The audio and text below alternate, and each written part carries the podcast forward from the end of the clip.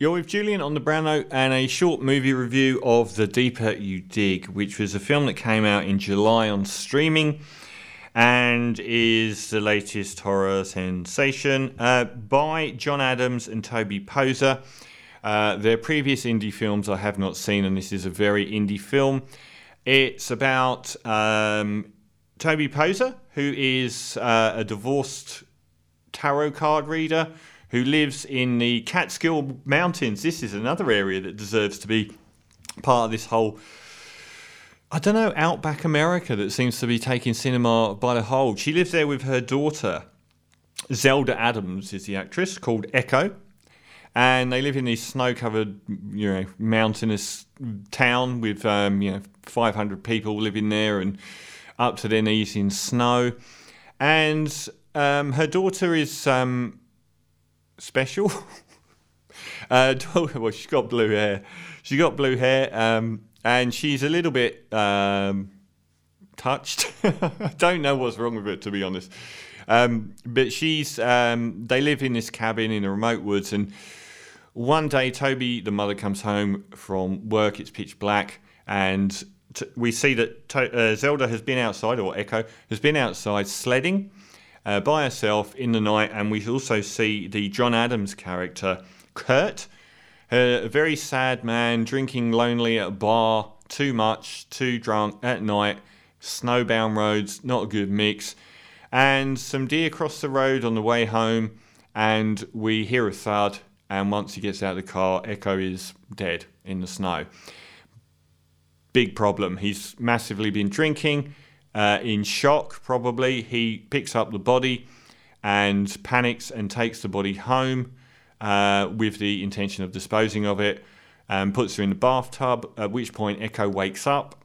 Oh dear. And then he really panics and kills her because he can't justify anything else that's happened and he's drunk. And he kills the girl and buries her in the woods.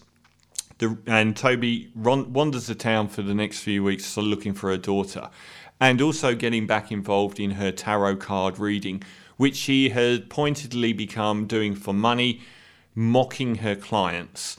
But then she goes back to uh, fully believing in it all again and accepting some sort of cerebral punishment for her her lackadaisical ways. Whilst the uh, rest of the time we watch John Adams slowly unravel mentally from what he's done and the character of Echo start appearing in his life or in his head as a ghost like presence tormenting him. Now, I'm reviewing this film for, for a reason. It's got 94% on Rotten Tomatoes and 75% on Metacritic, denoting that it is a really good indie horror film. I've gone on at length about how great many indie horror films are, and the particularly A24 ones, and films like The Witch, Hereditary this year, I love The Lodge, um, and there have been so many that are really, really exciting and, you know, at the vanguard of cinema and, ups, you know, disturbing and subversive. Um, this would denote that this is worth your time, and I wanted to say that it isn't. It is actually a quite poor film. It is incredibly limited. Um, I'm not sure how it's got the good reviews it's got. Um, it's the description I just gave is pretty much the whole film. Uh, it is very slow and very slight. On the plus side, triple threat, John Adams, big future for him. He directs occasionally in this film very well. He acts really well in a very nuanced role that has very little dialogue. Got a lot of time for him there. The best thing about the film was the soundtrack and the use of sound, and he made the soundtrack.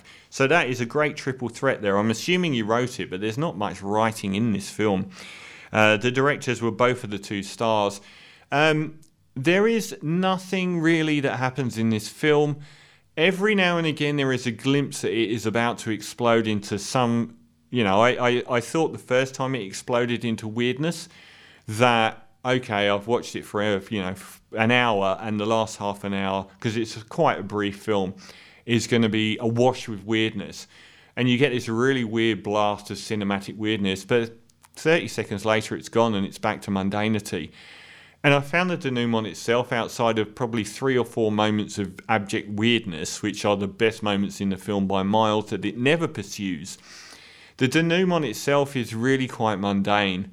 Uh, there's a little bit of graphic gore, but not much. Um, and there isn't nothing. There's just nothing to this film. It's just far too slight to even pay attention to. So, unfortunately, the deeper you dig, despite the incredible presence of John Adams, who really impressed me, uh, uh, this film is cheap and it often looks cheap, but it also comes across a bit cheap. And I have seen films on low budgets that have been really good. So I wasn't as impressed as the critics are on this. The deeper you dig, I would give a four and a half out of ten. And no, don't bother. Sadly,